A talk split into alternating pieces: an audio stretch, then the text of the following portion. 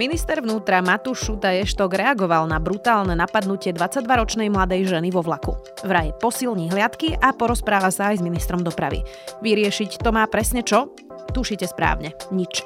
Násilie na ženách nevyriešia žiadne policajné hliadky. Slovensko neprijalo žiadne systematické kroky na to, aby ženy nezažívali násilie.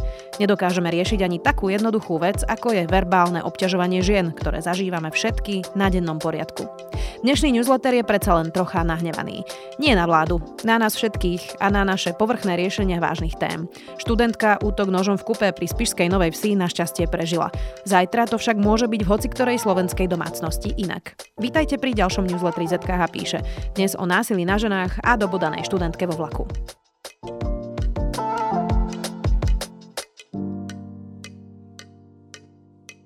Absolútna drvivá väčšina žien sa bojí chodiť na Slovensku po ulici. Dovolím si to laicky zanalizovať. Väčšina z nás od puberty prešla absolútnym šokom. Keď prejdete nejakými prvotnými telesnými zmenami v 13-14 rokoch, váš život sa zo dňa na deň zmení. Týždeň predtým ste skákali na sídlisku gumu, dnes po vás vypiskujú 50 na ulici.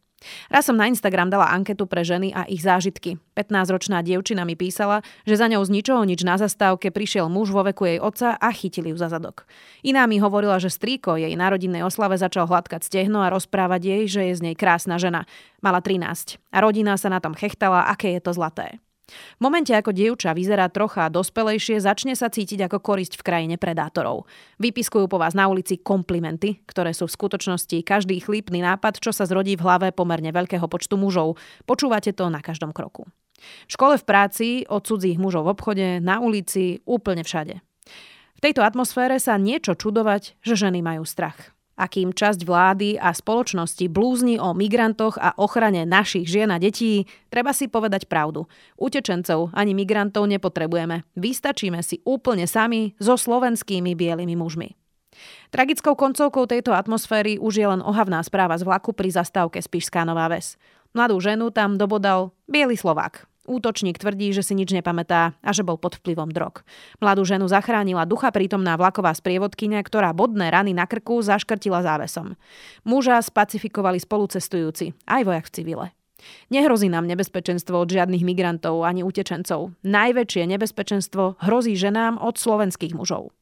Iste, teraz to čítate a hovoríte si, že nie od všetkých. A je to pravda, od všetkých nie. Ale sledujete vo vašom okolí, či sa ženy necítia nepríjemne? Upozornili ste rodinu a kamarátov, aby neobťažovali ženy vo svojom okolí?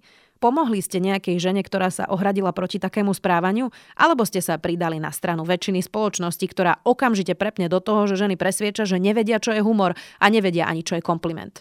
Aj to je súčasťou kultúry, pre ktorú sa ženy boja každý boží deň na uliciach. Desiatky žien prišli o život rukami svojich manželov, ex-manželov, partnerov a ex-partnerov. Robíme s tým niečo v spoločnosti? Učíme deti a tínedžerov, aké správanie je priateľné? Učíme ich vôbec empatii a súhlasu vo vzťahoch?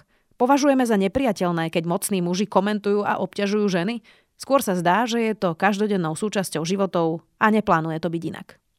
Tak namiesto prísľubov, že policia nezmyselne posilní hliadky vo vlakoch, by sme konečne k násiliu na ženách mohli pristupovať so všetkou vážnosťou a systematicky.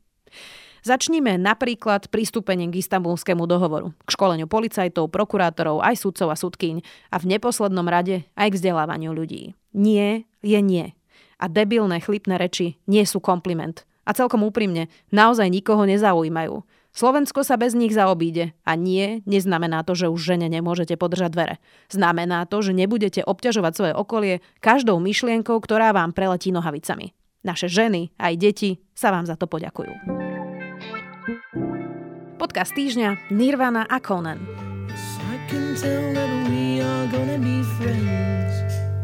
Hey, welcome to Conan O'Brien Needs a Friend. Neviem, či to bolo nejakým mojim momentálnym rozpoložením, ale tento týždeň som počula jeden z najlepších podcastov vo svojom živote. Conan O'Brien mal pri príležitosti 30 rokov od vydania albumu Nirvány In Utero štúdiu troch ľudí. Dvoch žijúcich členov skupiny Davea Grola a Krista Novoseliča a producenta tohto albumu Steva Albiniho.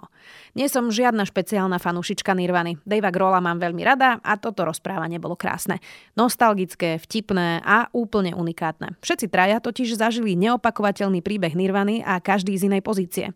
Spomínajú na Kurta Cobaina, jeho boj so závislosťou, ale drvivá väčšina podcastu je o živote, o tom, ako vznikali piesne Nirvany ako spolu nahrávali tento album a ako sa z obyčajných supermladých chalanov stali najväčšie rokové hviezdy na svete. Fantastické počúvanie. Bolo to také skvelé, že ma už niekoľko dní štve, že som tento podcast už počula. Video týždňa psychologička Marošová. Včera napríklad bol muž s troma chlapcami od 14 do 17 a oni mi rozprávali, ako ich v Grécku byli, ako potom chceli ísť cez eh, bulharské hory a že nedokázali ich prekonať, že boli príliš vysoké, tak išli potom cez Macedónsko, Srbsko a že sa schovávali v lese týždeň. Keď už sme v úvode hovorili aj o migrácii, Marta Marošová je psychologička, ktorá pracuje pre organizáciu IPčko. Už niekoľko týždňov poskytujú psychologickú pomoc ľuďom, ktorí utekajú pred vojnou a sú na Slovensku. Sú to deti aj dospelí a často majú hrozné zážitky. Marta v našom rozhovore hovorila aj o tom, že stretla 14-ročného chlapca, ktorý jej opisoval, ako utekali cez Macedónsko a Srbsko a schovávali sa týždeň v lese bez jedla. Boli smední a našli jazero plné žiab a tak pili vodu cez tričko. Dojal ma však aj príbeh z hlavnej stanice v Bratislave. Opísala zážitok, ako k malému chlapcovi, ktorý sedel na stanici, prišiel pán bez domova a podal mu čokoládu, ktorú mu kúpil v bufete. V ľuďoch je veľa pekného. Záleží len na tom, ktoré zviera v sebe krmíte. To dobré alebo to zlé.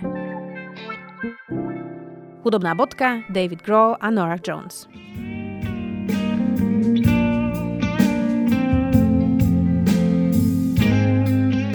Už keď sme boli pri tej Nirváne a Daveovi Grohlovi, tento týždeň som počúvala aj fantastický podcast Nora Jones, ktorá má na poli rozhovor a na poli jam session s umelcami a jeden z nich bol práve Dave.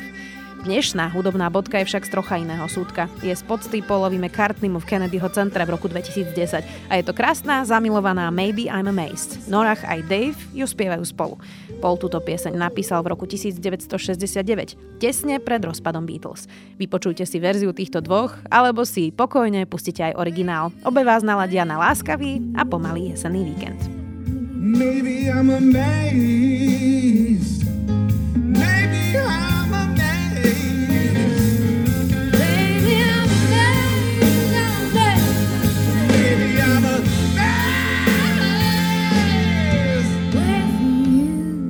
Toto bolo 78.